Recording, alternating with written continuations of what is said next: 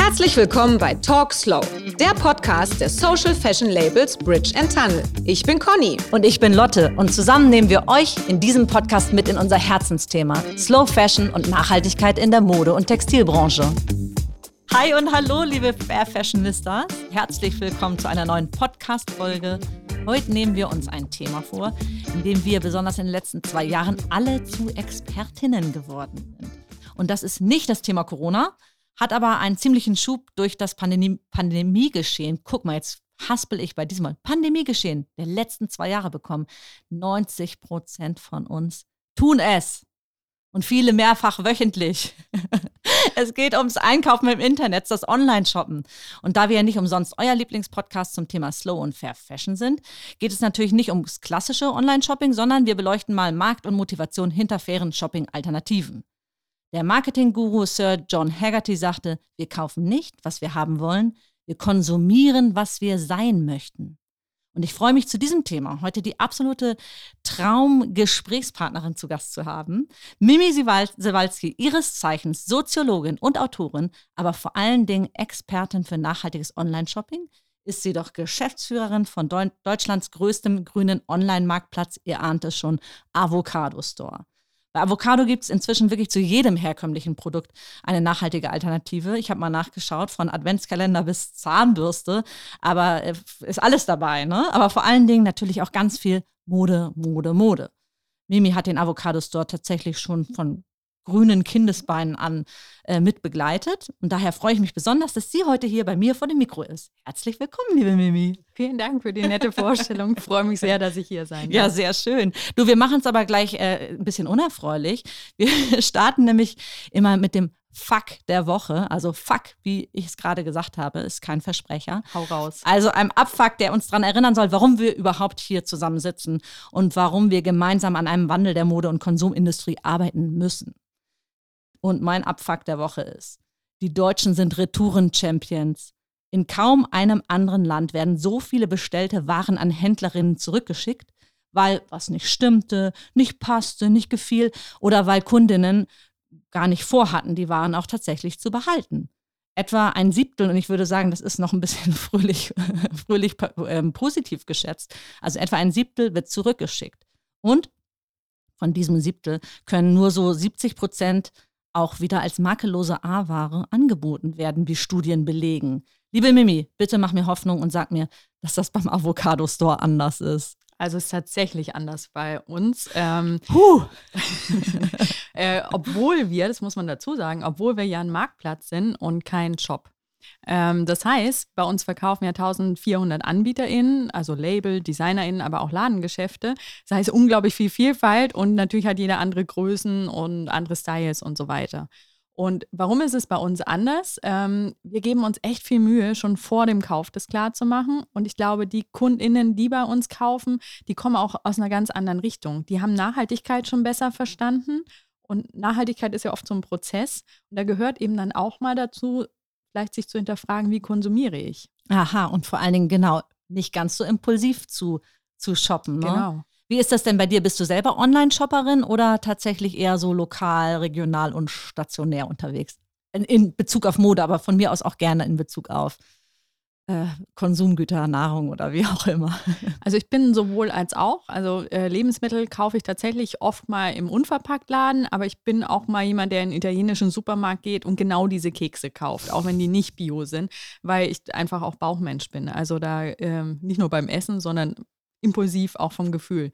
Und bei Klamotten ist es so, wenn ich das Label kenne, dann habe ich überhaupt kein Problem, online zu bestellen. Du kennst ja vor allen Dingen sehr viele Label, ne? Genau, genau. Aber also man muss ja auch gucken, was passt einem. Und ich habe eine, würde ich sagen, durchschnittliche Figur, aber trotzdem passen mir halt nicht alle Sachen. Das heißt, ein Tipp ist zum Beispiel, wirklich sich mal zu fragen, was für eine Art von Klamotten steht mir und passt mir. Also ich weiß zum Beispiel, dass ich in einem hautengen Schlauchkleid sehe ich halt einfach scheiße aus. Das kann ich mir gut bei dir vorstellen. Ja, naja.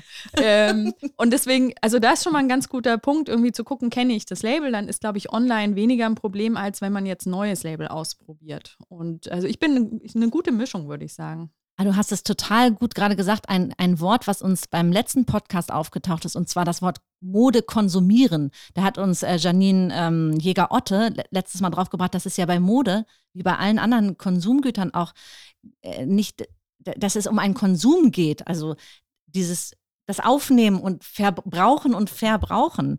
Äh, wie, wie konsumierst du Mode und äh, genau, wie, wie findest du das Wort dafür? Ähm, ja, konsumieren heißt ja für mich schon auch, dass man, also es hat sowas von Verbrauchen. Ja. Und ähm, für mich ist es eben bei Mode nicht so, sondern ich bin immer auf der Suche nach meinem perfekten Kleiderschrank. Äh, und da steckt natürlich auch dahinter, jetzt, jetzt mache ich so ein bisschen Seelenstriptease, aber ich glaube, das kennt auch jede Frau und jeder Mann. Man möchte ja irgendwie gut aussehen. Das steckt, glaube ich, irgendwie dahinter. Ich suche die Schuhe, die mich endlich schön machen. Ich suche die Jacke, die mich endlich, keine Ahnung, schlank aussehen die lässt. Die endlich dich zu dem Bild, äh, oder dein, dein Bild genau. von dir genau ausstrahlt halt. Ne? Und da merke ich, ich, aber auch mit voranschreitendem Alter, dass ich so ein sehr entspannendes Gefühl kriege von, ist mir doch egal, es, muss halt auch bequem sein und ich muss mich wohlfühlen.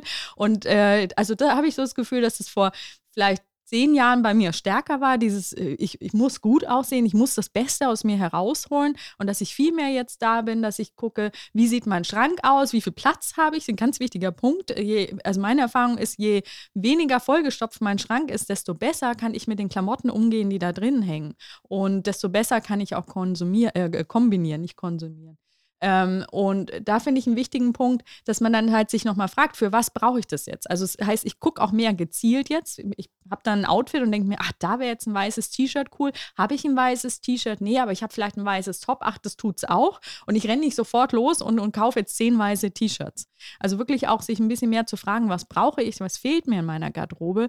Und äh, ich glaube, das Impulsive ist oft dann in Situationen, wo man sich vielleicht auch nicht so gut fühlt, wo man vielleicht aber auch sich ganz gut fühlt als Belohnung. Das habe ich auch schon oft gelesen, dass Leute sich mit Klamottenkonsum auch belohnen. Und deswegen stelle ich mir beim Kauf, vor jedem Kauf immer die Frage, brauche ich das wirklich? Äh, was verursacht mein Kauf damit? Also äh, zum Beispiel, wenn ich nicht weiß, wo das herkommt, muss ich in Kauf nehmen, das ist ein schönes Wort jetzt, in Kauf nehmen, ja, ähm, muss ich in Kauf nehmen, dass ich da vielleicht in einem anderen Land irgendwas damit bewirke. Also zum Beispiel, dass Leute nicht fair bezahlt werden oder dass vielleicht die Umwelt gesch geschädigt wird, weil das äh, irgendwie mit Chemie vollgepumpt ist äh, durch die Färbung oder ähnliches. Das heißt, das sind immer so Fragen, die stelle ich mir und dann halt auch, kann ich es, mit was kann ich es kombinieren? Und da ist bei mir ganz oft dann spätestens bei dieser Frage, denke ich mir, mir, nee, ich brauche es wirklich. Ist ein schönes, ist, auch manchmal finde ich Mode ist Kunst, dass ich mir denke, das ist einfach ein wunderschönes Teil, aber nicht für mich und nicht heute. So. Ja, und das ist ja eigentlich das Schöne auch an der Mode, ne? Diese tolle Vielfalt und diese Möglichkeit, irgendwie sich, sich selber auszudrücken und auch irgendwie man selber zu sein. Ähm, ich, mir macht das auch ganz viel Spaß an der Mode. Und dann äh, würde ich gern von dir wissen, wie ist das denn bei, bei dir mit dieser, diesem Wissen oder, oder dieser Freude an Mode und auch dieser Freude an, an äh, sich gut fühlen in, in Klamotte und diesem Wissen darüber, dass du ja auch nicht nur beruflich, sondern auch privat angehäuft hast, dass ähm, es einfach wachsende Textilberge ähm, gerade im globalen Süden gibt, in Ghana, in Accra in, ähm, oder da in der Atacama-Wüste. Wie wie findest du die Balance zwischen, zwischen dem Überangebot und der, der Verantwortung? Mhm. Also gerade wenn man Mode liebt und auch so Spaß hat an der Mode, ist für mich die Lösung, weniger, aber besser zu kaufen. Also einmal, um diese, diese Müllberge zu vermeiden, aber äh, auch, weil man einfach merkt, wenn man mehr Geld ausgibt für ein tolles Modestück, hat man länger was davon. Und äh, ich gebe zum Beispiel auch mal gerne Geld aus für was, was vielleicht im Second-Hand-Laden ähm, ist, was halt irgendwie so ein cooles Vintage-Teil ist, wo vielleicht andere sagen würden, äh, das ist gebraucht und das kostet immer noch 80 Euro. Würde ich machen, wenn es das Teil ist, was meine Garderobe so ein bisschen auffrischt oder wo ich mich, ich verliebe mich auch in Klamotten tatsächlich. Und ich habe auch an Klamotten quasi Erinnerungen äh, manchmal und kann die deswegen auch nicht wegtun. Äh, und das ist auch okay und das sollte man auch behalten. Ähm, es gibt aber eben auch immer diese anderen Wege, um diese Müllberge auch zu vermeiden. Und deswegen weniger ist besser, aber vielleicht auch aus den Teilen, die man, bevor man die weggibt, sich vielleicht dann echt auch nochmal zu fragen, was könnte ich denn damit machen? Also ich habe zum Beispiel eine Bekannte, die hat aus einem Dürndl von ihrer Oma, hat die einfach sich Kissen gemacht für ihren ja, weil. Das, sorry, das Dürndl braucht man in Norddeutschland selten, ja, ne? Ja, wirklich nicht. Also und es war auch, es hat ihr auch gar nicht gepasst und so, aber sie konnte es halt immer nicht wegwerfen. Ja. Und das finde ich auch so ein gutes Ding, dass man wirklich sagt, diese Textilie ist, ist ein Rohstoff und dass man es eben nicht einfach nur äh, in diese Kleidercontainer gibt, die in Hamburg ja übrigens ja auch abgebaut wurden, weil während Corona da zu viel reingeworfen wurde. Und zwar zu viel äh, schlechte Qualität, ja, ne? Ja, genau. Also und wenn wir wieder da hinkommen, um das jetzt so kurz deine Frage noch zu beantworten, von äh, weniger, aber besser, dann hätte man auch mehr Klamotten mit besserer Qualität, aus denen man dann eben auch wieder mehr machen könnte. Also auch die könnte man dann tats äh, tatsächlich auch besser wieder weitergeben. Das passiert ja momentan eben auch nicht, weil dann irgendwie 100% Polyesterkacke da ja. irgendwo landet, die halt auch nicht mehr viel aushält. Da haben wir so eine interessante Folge aufgezeichnet mit Thomas Ahlmann vom Dachverband Verwertung, der tatsächlich das nochmal in Zahlen auch gesagt hat, wie schlecht die Qualität der abgegebenen Kleidung ist. Aber ich finde, es hört sich so an, als ob du eine, ein sehr reflektiertes Verhältnis zur Mode hättest. Hast du das Gefühl, dass eure Kundinnen auch eher schon mehr wissen und mehr, mehr ähm, ja, mit, mit, einem, mit einer erwachseneren Haltung sozusagen ans Kaufen rangehen, als äh, das vielleicht bei herkömmlichen Shops so ist? Also wir kriegen auf jeden Fall viele Zuschriften, also per E-Mail meistens ähm, oder auch auf Social Media, die dann schon vieles auch kritisch hinterfragen, was ich großartig finde. Andererseits muss ich aber auch sagen, Nachhaltigkeit ist ein Prozess und Avocado Store hat sich schon auf die Fahnen geschrieben, auch die Leute anzusprechen, die vielleicht noch nicht in dieser Nachhaltigkeitsbubble sind, weil äh, da kriegen wir eben auch Impact. Ne? Und ich habe immer so die Theorie, vielleicht auch, weil ich das selber so mitgemacht habe, man fängt halt irgendwo an und wenn man in diesem Nachhaltigkeitsprozess ist, wenn man da einmal drin ist, geht es eigentlich nur noch vorwärts, selten rückwärts. Also vielleicht hat man mal so einen kleinen Rückschlag, dass man denkt, oh, ich weiß nicht, Zahnputztabletten, das war bei mir so, äh, ich werde mit denen einfach auch nicht mehr warm. Ich bin bei der Bio-Zahnpasta, es wird bei mir nichts mehr. Also es ist jetzt kein Modebeispiel, aber es ist so ein du, Punkt. Ich, da könnte ich auch was zu erzählen. ich lasse es lieber. Aber dann habe ich halt was anderes im ja. Badezimmer gefunden und Stück für Stück geht es halt immer vor. Genau, es geht ja um den gedanklichen Prozess auch, der dann irgendwie eintritt. Und der ist, glaube ich, nicht aufzuhalten. Ne? Wenn man erstmal äh, überhaupt weiß, aha, es könnte Alternativen geben, dann ähm, ist das Gehirn offen für ja. sowas. Und ich ja. finde auch nochmal wichtig, dass niemand perfekt sein muss in, in dieser Nachhaltigkeit. Also ich finde, jeder sollte willkommen sein, der einen kleinen Schritt macht, weil ich wirklich glaube, nach einem ersten Schritt folgt immer ein zweiter Schritt und ein dritter und noch viele mehr. Ähm, und ich mag das auch nicht so diesen dogmatischen Zeigefinger. Also da folgt halt schnell der Mittelfinger und deswegen bin ich schon dafür, dass man dann einfach sagt, ähm, hey, cool, dass du diesen ersten Schritt machst. Ähm, toller erster Schritt und guck mal, hier gibt es noch weitere Möglichkeiten. Ja, absolut. Du und ähm, ich meine, eh als Online-Marktplatz funktioniert ja nur, weil Leute was kaufen. Ne? Es geht also darum, dass mhm. Leute doch mehr anhäufen, als sie bisher schon haben. Ähm, wie, wie, was hast du persönlich für ein Gefühl dazu? Weil ihr müsst natürlich, oder die bei euch angeschlossenen Brands machen natürlich auch Sale und ähm, ja, genau, du siehst einfach jedes Mal ein riesiges Überangebot an Waren. Was ist das für ein Gefühl für dich? Weil das widerspricht ja. ein ganz bisschen auch der, der nach, dem nachhaltigen Ethos, wenn du so ja. möchtest. Also der beste Konsum ist der, der nicht stattfindet. Ich glaube, da würden alle NachhaltigkeitsexpertInnen ähm, jetzt auch nicken. Ähm, ja, ich komme nochmal zurück zu diesen weniger, aber besser kaufen. Dafür braucht man eben auch Wissen und man braucht halt auch die Alternativen. Man muss ja erstmal verstehen, was ist denn besser. Und da sehe ich Avocados so ein bisschen als Bindeglied oder auch als Kommunikator. Ne? Also wir zeigen erstmal die Produkte und also uns gibt es jetzt seit zwölf Jahren. Ähm, und am Anfang war das so, wenn ich gesagt habe, vegan, wussten die Leute gar nicht, was das ist. Das ist das heute hat ja was mit Essen zu tun. Ja, ist ne? unvorstellbar. Äh, oder äh, GOTS-Siegel oder sowas. Das waren alles Begriffe. Und wenn du Öko gesagt hast, haben die Leute irgendwie an Jesus-Latschen und mhm. Gewänder aus Jute gedacht und sind eher lieber weggerannt, als mit dir zu reden. Also mit mir in dem Fall. Und ähm, und da war das halt so, dass wir unsere Strategie war dann zu sagen, ey, es macht voll Spaß, nachhaltig zu leben. Und hier ist ein tolles Produkt. Übrigens, es ist nachhaltig, mhm. weil. Und inzwischen ist es nicht mehr so. Nachhaltigkeit ist gerade on vogue. Ähm, das sieht man auch an ganz vielen Greenwashing-Beispielen da draußen.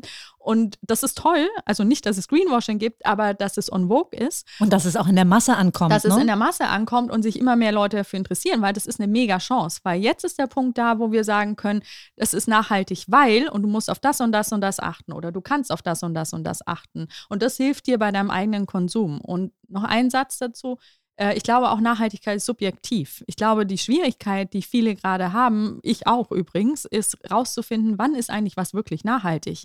Und da gibt es, das ist jetzt die traurige Nachricht, es gibt nicht die Antwort, äh, sondern, äh, und da sehe ich auch Avocado Store, äh, wir, sind, wir machen eben nicht nur die Verkäufe, sondern wir wollen Leuten zu helf helfen, rauszufinden, was ist für dich wirklich nachhaltig. Also ich mache mal ein kurzes Beispiel. Ähm, wir haben verschiedene Handtaschen bei uns. Es gibt eine, die ist vegan, die hat aber im Obermaterial so ein bisschen PVC mit drin. Äh, das ist nicht besonders nachhaltig. Ähm, die Tasche ist aber trotzdem nachhaltig, weil sie vegan ist und weil sie sehr lange haltbar ist. Also wenn du dir diese Tasche, die auch relativ teuer ist, kaufst, kannst du die wahrscheinlich 20, 30 Jahre benutzen. Und dann gibt es aber Leute, die würden diese Tasche nie kaufen wegen diesem PVC. Ähm, und die kaufen sich dann aber lieber eine vegetabil gegerbte Ledertasche die auch lange haltbar ist, aber die dann halt vielleicht nicht diese Chemie da mit drin hat. Und das muss eben jeder für sich selber rausfinden. Und das sehe ich als Aufgabe von Avocado Store, dass wir sagen, äh, hier hast du alle Infos und das ist auch eine Verantwortung, die wir als Konsumentinnen haben. Also ich bin wirklich der Meinung, dass man nicht nur sagen kann, die Politik muss, sondern ich bin der Meinung, weil die Zeit rennt uns halt auch einfach davon, die Politik muss, ja, sehr wohl, die UnternehmerInnen müssen, ja, sehr wohl, aber auch wir Konsumentinnen müssen Verantwortung übernehmen. Und dafür brauchen wir Wissen. Genau, Information und vor allen Dingen ist es dann immer besonders gut, wenn man sich nicht ohne Ende schwierig das äh, erst erarbeiten muss, sondern irgendwie sehr gut präsentiert bekommt. Ne? Weil das, und ich finde, das macht ihr total toll. Ihr gebt ja mit eurem Marktplatzmodell auch kleinen, fairen Anbieterinnen die Möglichkeit, schnell und unkompliziert, also auch eine große Sichtbarkeit und eine große Reichweite zu generieren und ihre Produkt, ihre tollen Produkte ganz vielen Menschen äh, anbieten zu können. Und ähm, was ich auch interessant finde, ihr macht im Grunde eine, die Menschen oder die Anbieter, die bei euch onboarden, die ähm, müssen verschiedene Zertifizierungskriterien, sage ich mal, äh, äh, anbieten können. Also Ne, und die Zertifizierung kommt von euch. Das ist keine große Zertifizierungsagentur häufig, ne, die, ähm, die, für die jemand sehr, sehr viel Geld ausgeben müsste und das vielleicht nicht kann, sondern ihr, ihr habt auch ganz viele unterschiedliche anderen, andere Kriterien finde ich, ist eine super Möglichkeit, tatsächlich unterschiedliche Größen von Anbietern auch äh, onboarden zu können. Ja, wobei ich äh, dich ein bisschen korrigieren muss. Gerne, ähm, immer. äh, wir zertifizieren nicht. Also das, wir sind kein Ökotest und wir sind kein Stiftung Warentest. Wir wir finden oder was wir da praktisch machen, ist im Grunde folgendes. Wir machen eine gute Vorauswahl. Wir haben auch viel Erfahrung, gerade in den verschiedenen Kategorien, weil wir ja nicht nur Mode haben, sondern wir haben dann auch mal ähm, Möbel zum Beispiel.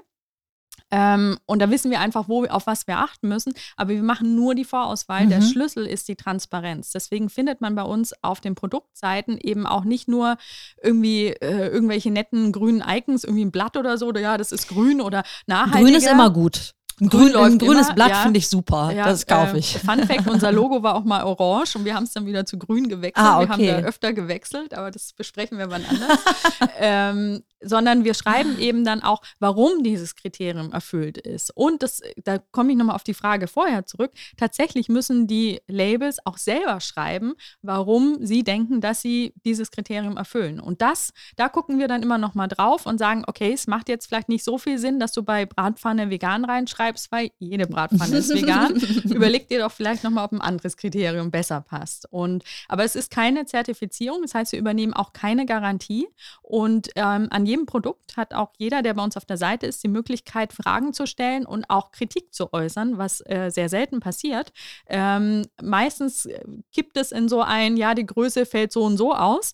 Ähm, es ist aber tatsächlich dafür auch gedacht, dass äh, dass mehr Leute Austausch auch. Genau, dass ein Austausch stattfindet und auch Feedback an die Brands geht. Ja. Und also wenn das passiert, ist es immer wahnsinnig konstruktiv, weil die Brands dann manchmal auch so sagen, ach, das hatte ich so gar nicht. Ach, so wurde das. Ja, das machen wir ja. Und dann kommt raus, sie haben es nur vergessen zu kommunizieren kommunizieren. Also wir haben auch, äh, wir sind selber ja mit unserer Brand, mit Bridget Handel bei ähm, Avocado äh, verfügbar und wir kriegen sehr gutes Feedback von unseren Kundinnen. Also jedes Mal führt es das dazu, dass wir merken, aha, da haben wir vielleicht was noch nicht umfassend genug äh, kommuniziert. Da hat jemand auch eine Frage, die wir nicht beantwortet haben und dann ändern wir das in unseren Beschreibungen. Also es ist im Grunde ein ein, eine Kommunikation, die da stattfindet. Ja. ja. ja. wir sagen auch mal, Nachhaltigkeit ist ein Diskurs. Also ja. es, es, gibt eben nicht dieses Ja, Nein, richtig, falsch oder schwarz-weiß, sondern es ist leider immer wie in so einer Beziehung, it's complicated, es kommt drauf an.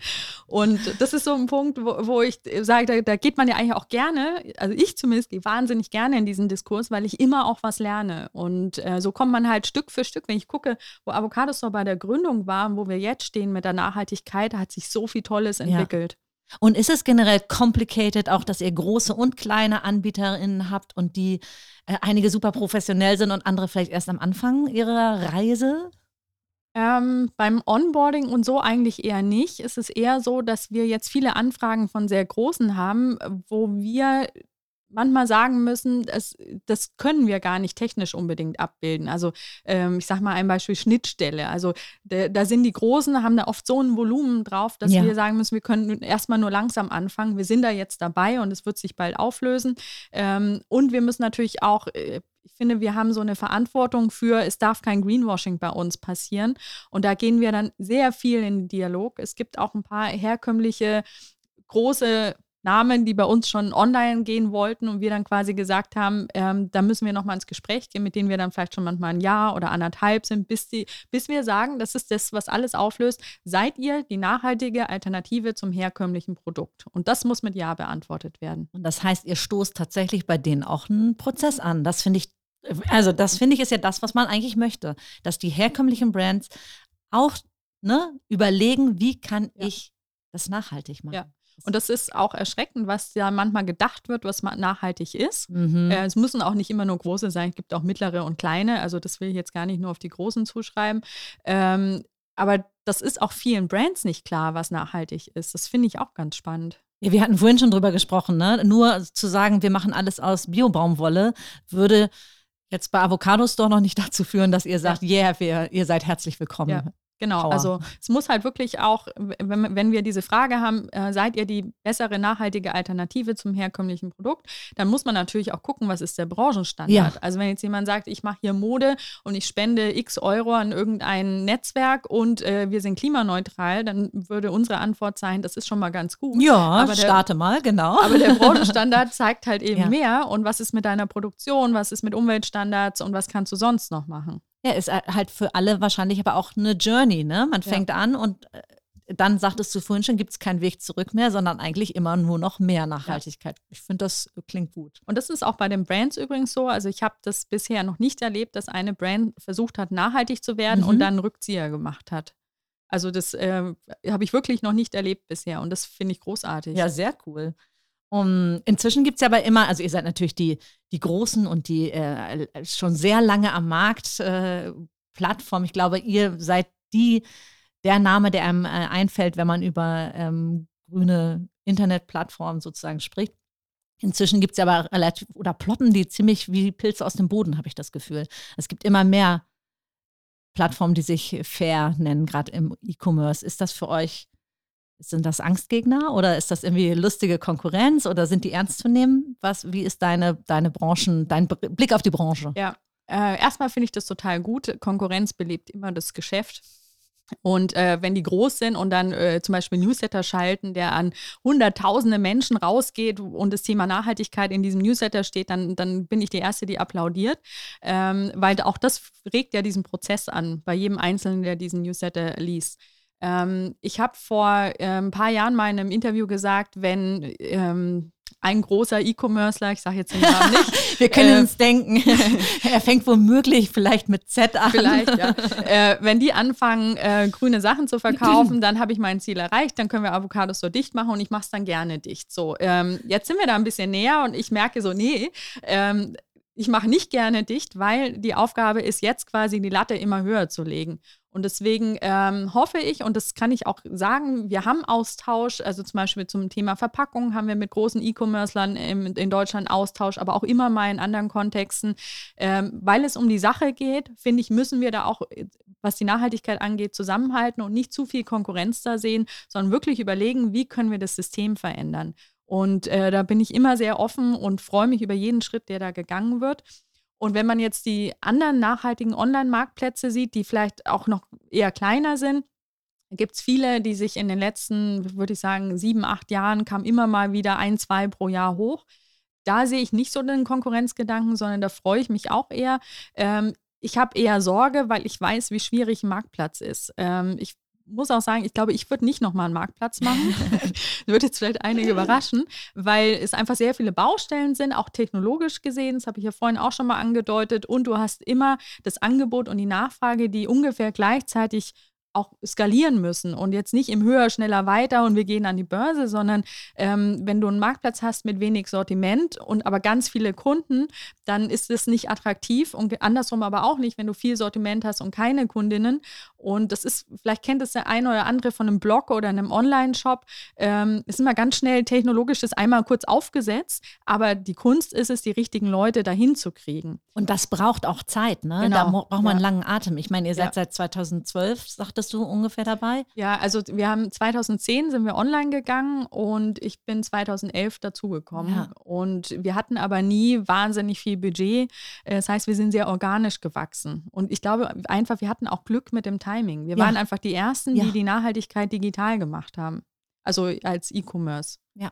Du, und jetzt sind aber auch natürlich die ganz äh, herkömmlichen Fashion-Player, die mit Fair gar nichts zu tun haben, ich sage jetzt einfach mal, ich mache mal, sag ein paar mehr, ne, mhm. damit wir nicht, nicht einwäschen. Also zum Beispiel Zalando, zum Beispiel About You, aber auch C&A, H&M, die äh, haben ja anscheinend erkannt, äh, Nachhaltigkeit ist ein Trend und werben jetzt auch ähm, mit Labels aller nachhaltig, conscious etc. Ist das auch eine Gefahr für euch, dass Leute sozusagen auf einmal denken, ach Mensch, gibt ja auch bei XY äh, faire nachhaltige Mode, ohne, ohne genau reinzuschauen, was für einen großen Anteil hat das überhaupt an, der, an dem Gesamt ähm, Unternehmen etc. Ja, also da ist ja meine Mission, ähm, quasi die Message zu spreaden. Nachhaltigkeit ist Ganzheitlichkeit.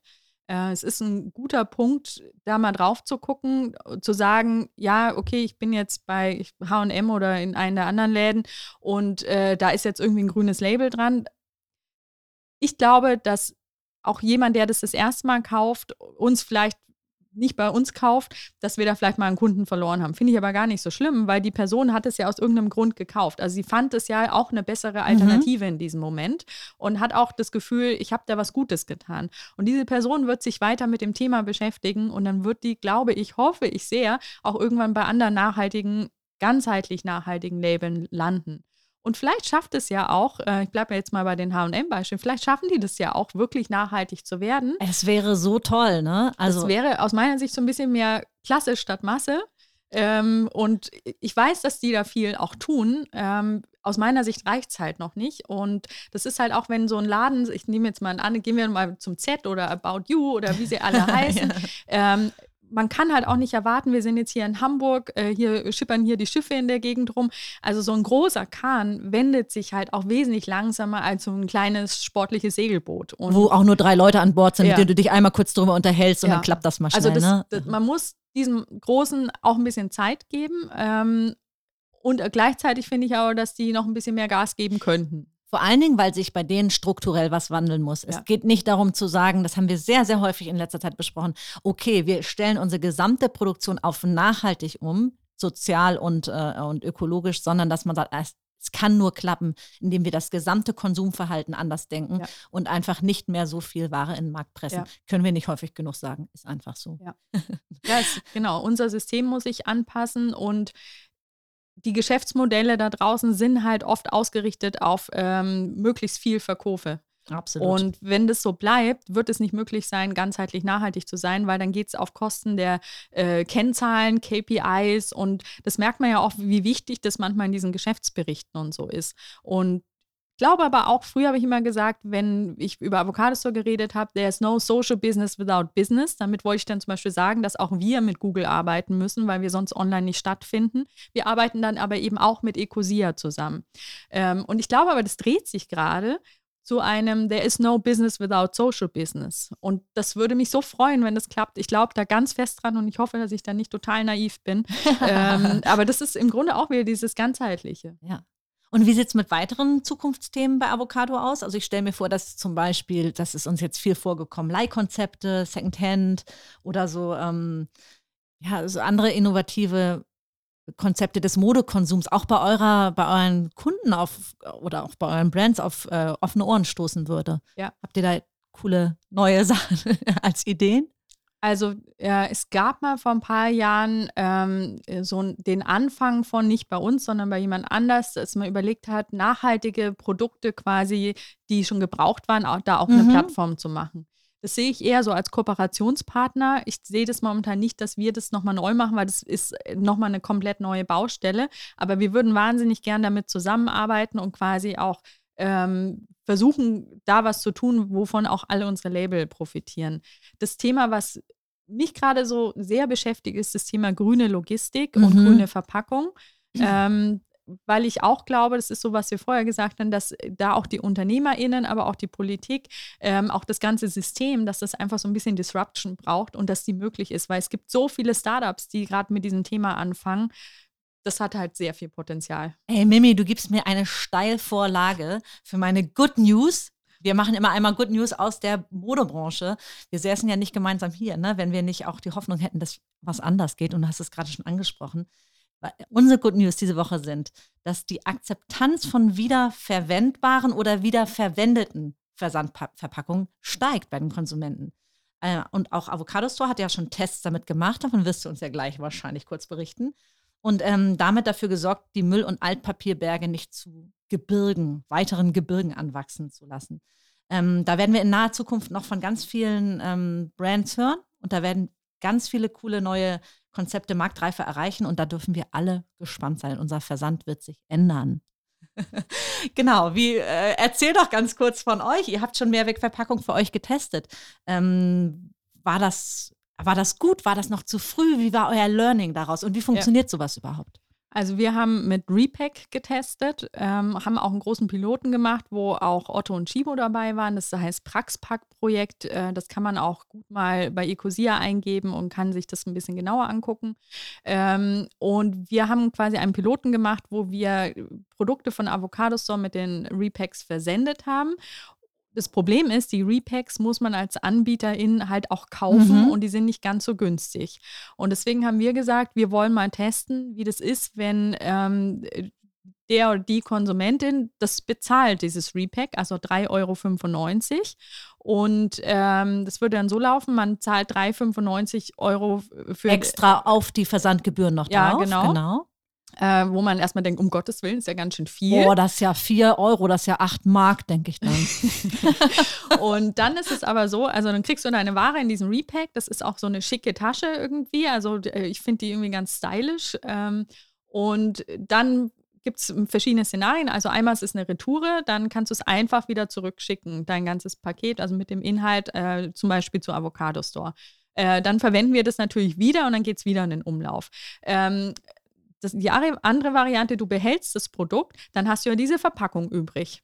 Und dann kannst du die einfach zusammenfalten in Briefkasten, in irgendeinem Briefkasten in Deutschland, Europa und dann geht es zurück zum Repack. Das Problem, was wir hier hatten, dass es erstmal nach Estland geht, mhm, weil, weil Repack in Estland sitzt. Ne? Nee, die sitzen in Finnland. Ach, das, kommt noch schlimmer leider. Also ist ein tolles Unternehmen. Ich möchte gar nicht äh, hier irgendwie schlecht machen. Also da, das ist ein Systemproblem noch. Also wir bräuchten Reinigungsstellen in Deutschland. Die gibt es momentan nicht. Das heißt, die Repacks würden dann erstmal nach Estland gehen. Dann werden die gereinigt, ähm, weil man muss aus Datenschutzgründen den Versandaufkleber mhm. natürlich gut abkriegen. Das darf nicht mehr lesbar sein. Und dann gehen die nach Finnland, da wird dann eingescannt, eingescannt und dann hättest du, ähm, würdest du ähm, erkennt, erkannt werden. du würdest erkannt werden und ähm, würdest dann einen ähm, Gutschein von Avocados ja. Also deine Einlieferung wird getrackt und genau. in dem Moment, wo, wo abgehakt wird vom System Mensch, die Mimi hat ihr Paket nach Estland zurückgeschickt. Genau. Dann kriegst du einen, einen Gutschein für genau. euren Shop. Ah, also okay, also das Reward-System. Ja. Genau, dass wir gesagt haben 10 Prozent und das kann dann bei uns ja. durchaus mal schnell mehr als 4 Euro sein. Ja, na ne? klar. Und das war so, und das hat ganz gut geklappt. Das Problem an Mehrwegverpackungen ist, dass die ähm, ungefähr 8, 9 Mal im Umlauf mhm. sein muss, damit sie nachhaltiger ist als unsere bisherige Pappkarton. Oh, wenn die dann so hübsch ist und die Leute genau. schicken es nicht zurück. Das war das Problem. Das ist nicht gut. Ähm, und das vielleicht auch nochmal für ähm, alle Konsumentinnen da draußen. Es geht auch gar nicht nur darum, was im Unternehmen wiederverwendet wird. Also, dass wenn bei uns eine Retoure ankommt in einem Karton und der Karton ist noch so, dass man ihn verschicken kann, machen wir das selbstverständlich ja. und ganz viele andere Label machen habt das ihr da, auch. Habt ihr da extra so Aufkleberchen oder Stempelchen, dass man nee. das erkennt? Weil ich finde, man sollte auch mit ja. seinen Kundinnen darüber sprechen und ja. sagen, guck mal, du kriegst jetzt was in einem ähm, Versandkarton, der, der sieht vielleicht ein bisschen angeditscht aus, der ist aber noch tipptopp. Ja. Also noch, bisher haben wir es einfach gemacht. Das ja. ist auch eine unserer Schwächen. Wir reden immer nicht so gut drüber, was wir alles an Nachhaltigkeit machen. Aber wir arbeiten jetzt mit SendMePack zusammen. Das ja. ist der Test, den wir gerade machen.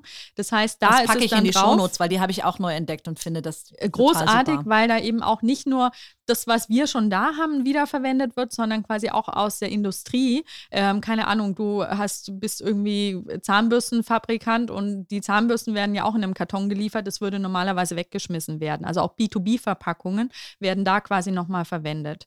Und das finde ich einen wichtigen Punkt. Und, aber ich würde gerne noch einen Tipp loswerden an alle da Absolut. draußen. Ähm, ganz viel zur Nachhaltigkeit bei Online-Versand ähm, trägt auch dazu bei, was passiert mit dem Karton, wenn man die Ware behält und zu Hause dann diesen Karton hat. Und da ist SendMePack halt kurz vor der Lösung, die da sagen, wir würden gerne so Sammelstellen einrichten, wo man die Kartons hinbringen kann. Das wäre genial. Aber auch selber vielleicht einfach die Kartons aufheben, falls man mal wieder was auf Vinted verkauft, kann man das dann auch da wieder äh, raus. Also die Kartons möglichst als Ressource betrachten und genau, nicht als Altpapier. Und nicht einfach ja. ganz normal Altpapier, damit mehr Platz da ist.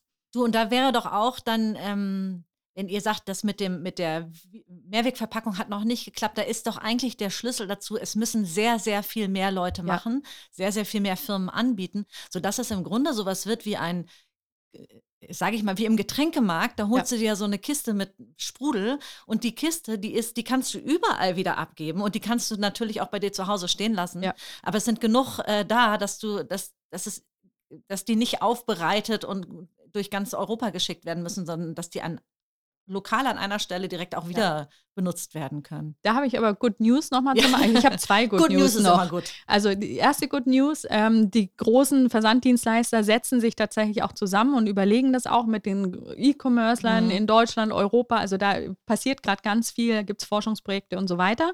Und die zweiten Good News, ähm, auch wenn ich jetzt vielleicht unglaubwürdig bin, weil ich einen Laden, äh, einen Online-Marktplatz quasi leite, aber das zeigen alle Studien, der Online-Versand ist gar nicht so unnachhaltig, wie viele glauben. Und die Verpackung ist gar nicht nicht so relevant.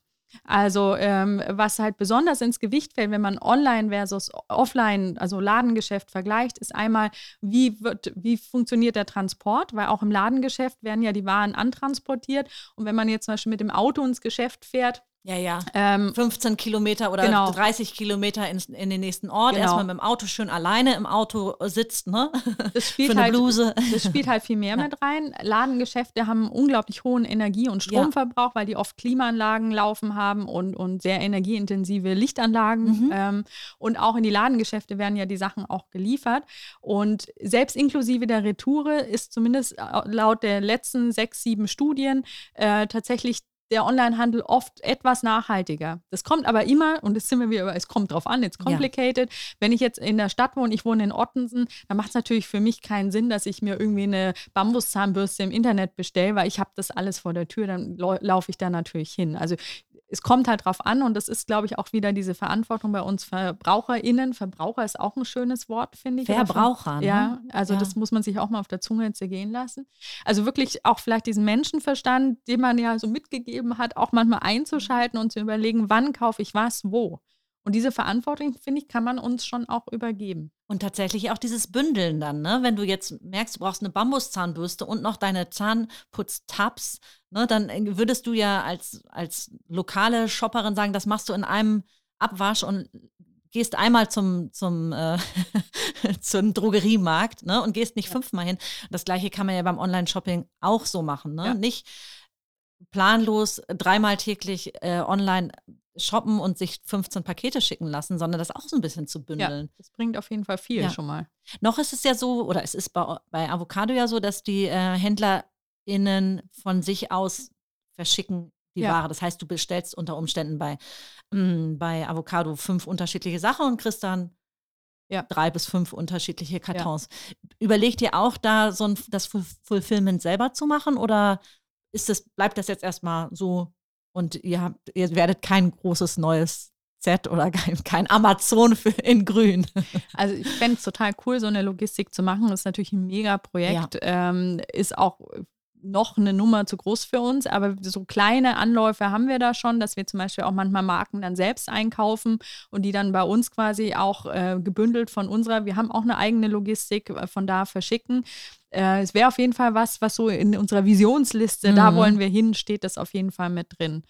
Und ähm, was ich da aber auch nochmal ganz cool finde, ist, dass ein Marktplatz ja diesen Vorteil hat, dass man ja trotzdem einen Ansprechpartner hat und einen Zahlungsvorgang. Das heißt, wenn da irgendwas ist, spart man sich ja trotzdem den Aufwand. Das ist jetzt vielleicht von der Nachhaltigkeit nicht so da, aber finde, dass wir trotzdem, wenn man eine E-Mail schreibt, statt vielleicht dann fünf, ähm, hat man da trotzdem irgendwie eine Erleichterung. Also das ist auch unsere Idee, ist auch für VerbraucherInnen einfach zu machen, auf einer Seite. Transparent und einfach genau, zu handeln. Ne? Genau. Ja. Und, und für die Brands hat es halt auch einen Vorteil, weil wir halt viel Kundenservice dann übernehmen und äh, sie können sich halt ein bisschen mehr auf ihre Designs äh, und ihre Arbeit konzentrieren. Es hat sich aber auch geändert, weil viele Brands natürlich jetzt auch eigene Online-Shops haben und äh, gerade die Pandemie hat da, glaube ich, ordentlich, ordentlich ordentlich Schub, ja. Vorschub geleistet. Ja. Ne? Wir haben sehr viele Ladengeschäfte ongeboardet jetzt in der Pandemie. Die vorher noch überlegt haben, ob sie überhaupt online gehen und jetzt haben sie es entschieden. Und ich muss auch nochmal sagen, ich komme aus einer Kleinstadt, ähm, äh, Ansbach im Mittelfranken ursprünglich. Oh. und also ein ganz süßes kleines Altstädtchen, aber da gibt es eigentlich nur noch Spielcasinos, 1-Euro-Shops ja. und Nagelstudios. Wie in, glaube ich, ganz vielen Innenstädten in ja. ganz Deutschland. Ja, und dann kann man auch nochmal, also das beschäftigt mich einfach auch oft das Thema Online versus Offline. Will jetzt kein so großes Fass aufmachen, aber ich sage es noch einmal kurz. Ähm, viele der Ladengeschäfte Geschäfte, die bei uns jetzt verkaufen oder auch auf anderen Online-Marktplätzen, können halt durch das Online-Geschäft ihr Ladengeschäft noch finanzieren, sonst wären die schon weg. Also es ist oft auch da nicht so schwarz-weiß, wie man vielleicht das oft von außen sieht. Ähm, und ich glaube, die Zukunft liegt in beiden. Also man, äh, die Marken, die am erfolgreichsten waren, haben es beide. Und weil wir gerade über Visionen gesprochen haben, also nach der grünen Logistik oder vielleicht auch schon vorher oder parallel, hätte ich zum Beispiel auch gerne irgendwie so einen Flagship-Store für Avocados, wo man irgendwie so Nachhaltigkeit zum Anfassen und die Marken Marken kennenlernen kann und vielleicht auch gute Beratung bekommen ja, könnte. Dadurch, da, Beratung ist das, das eine. Das finde ich ist eine total wichtige Sache, weswegen äh, sich lokale Handel ja auch weiter halten wird, hoffe ich. Ja. Und äh, die andere Geschichte, gerade bei Mode, kann das auch Retouren ja total vorbeugen, ja. ne? wenn du die Sachen anfassen kannst, wenn du Fragen dazu stellen kannst, wenn du die Farben ordentlich sehen kannst. Ja. Das geht natürlich aber in den großen Städten. Großteil der Menschen in Deutschland wohnt aber ja natürlich nicht in Hamburg, Berlin, äh, München oder Köln, ja. sondern irgendwo dazwischen. Und für die ist Nachhaltigkeit ähm, zu leben in ihrem Alltag dann manchmal gar nicht so einfach, ne? wenn es nur den Handyshop und, und den 1-Euro-Shop gibt. Wo, wo kriegst du deine schönen, äh, nachhaltigen Sachen her. Ja, und Nachhaltigkeit ist jetzt vielleicht in unserer Bubble schon ganz gut angekommen, aber die Bubble ist halt leider noch relativ klein. Also nachhaltige Mode ist noch unter 5% ähm, anteilig. Ich glaube, nachhaltige Lebensmittel, also Bio-Lebensmittel auch so um die 20 Prozent. Also das heißt, da ist so viel Luft noch nach oben und deswegen hat Nachhaltigkeit auch was mit Zugang und Wissen zu tun. Und äh, da ist natürlich online auch eine gute Option für Leute, die da vielleicht nicht den Zugang sonst hätten. Ja, wie, und wie wäre es mal mit so einer Avocado Academy, wo ihr solche Themen nicht nur für eure Brands und für eure Kundinnen, sondern für alle vielleicht nochmal so aufbereitet, dass man äh, euch auch als, ähm, ja, als Wissensspeicher oder als, als, als äh, Lehrmeister in Sachen ähm, Nachhaltigkeit empfinden kann. Fände ich einen guten ich finde, ihr werdet die richtige Adresse. Wir fangen auch tatsächlich gerade, ja? also jetzt heißt jetzt nicht Academy, aber wir haben. Dürft ihr gerne benutzen, ja, Academy. Okay, ich rede da nochmal mit dir.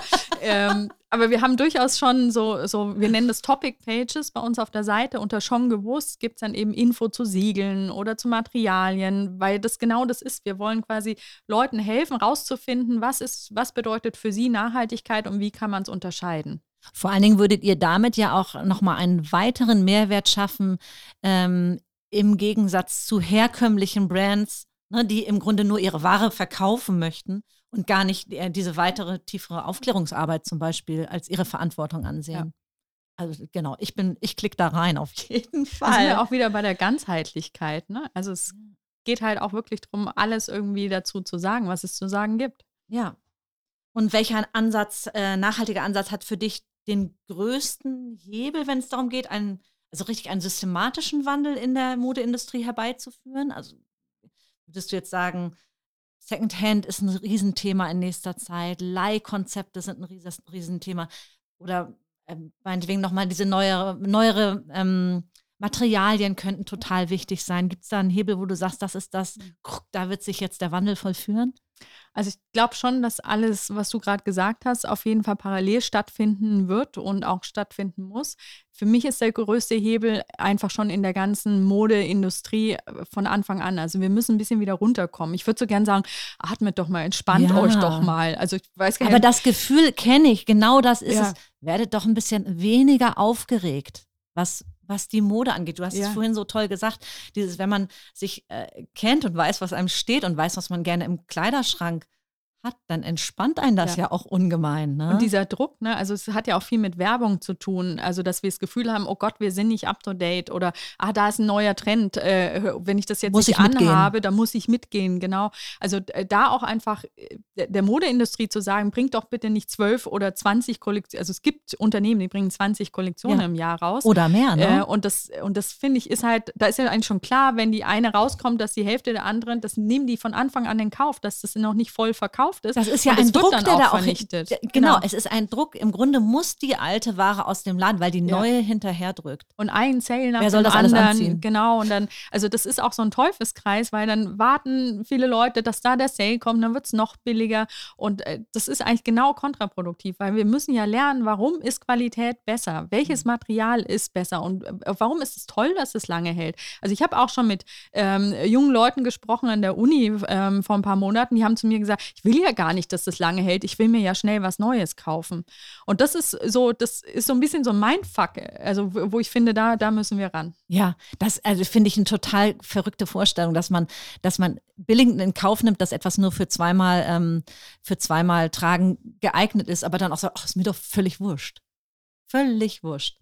Ja, also weißt du was, ich könnte ewig, ewig und drei Tage mit dir über sowas weiterquatschen. Komm jetzt öfter. Ja, du, du bist herzlich willkommen. Irgendwann muss aber heute für heute Schluss sein.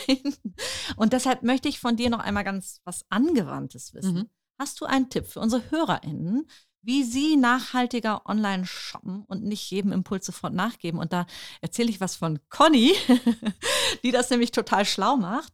Ähm, sie tut manchmal Sachen, hat sie mir erzählt, in online Warenkorb, die sie unbedingt haben möchte.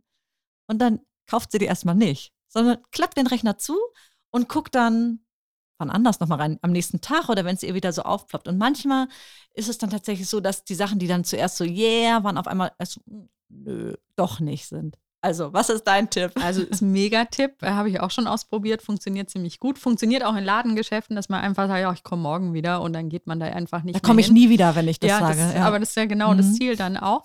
Ähm, ja, und man Tipp, vermisst die Sachen auch nicht. Ja, das stimmt. Es, ja. ja. einmal ist es mir schon passiert und dann war es ausverkauft und dann war ich traurig, aber das vergisst man dann man auch wieder. zu Vinted, ne?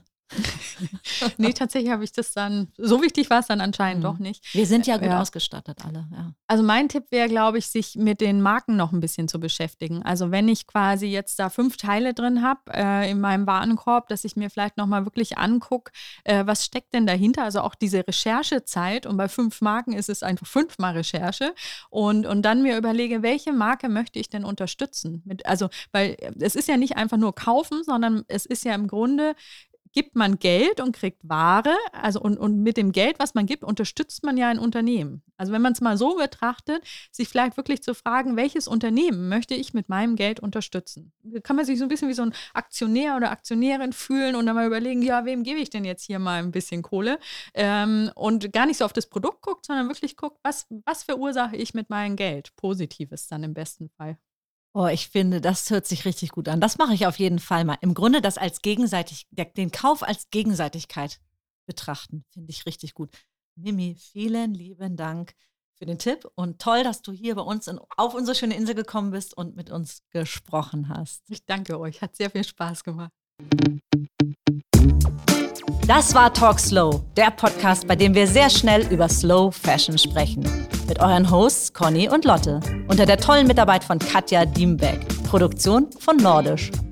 Abonniert unseren Podcast Talk Slow überall dort, wo man Podcasts hören kann. Wenn ihr mehr lesen wollt, schaut auf www.talkslow.de vorbei oder auf unserem Instagram-Account talkslow.podcast.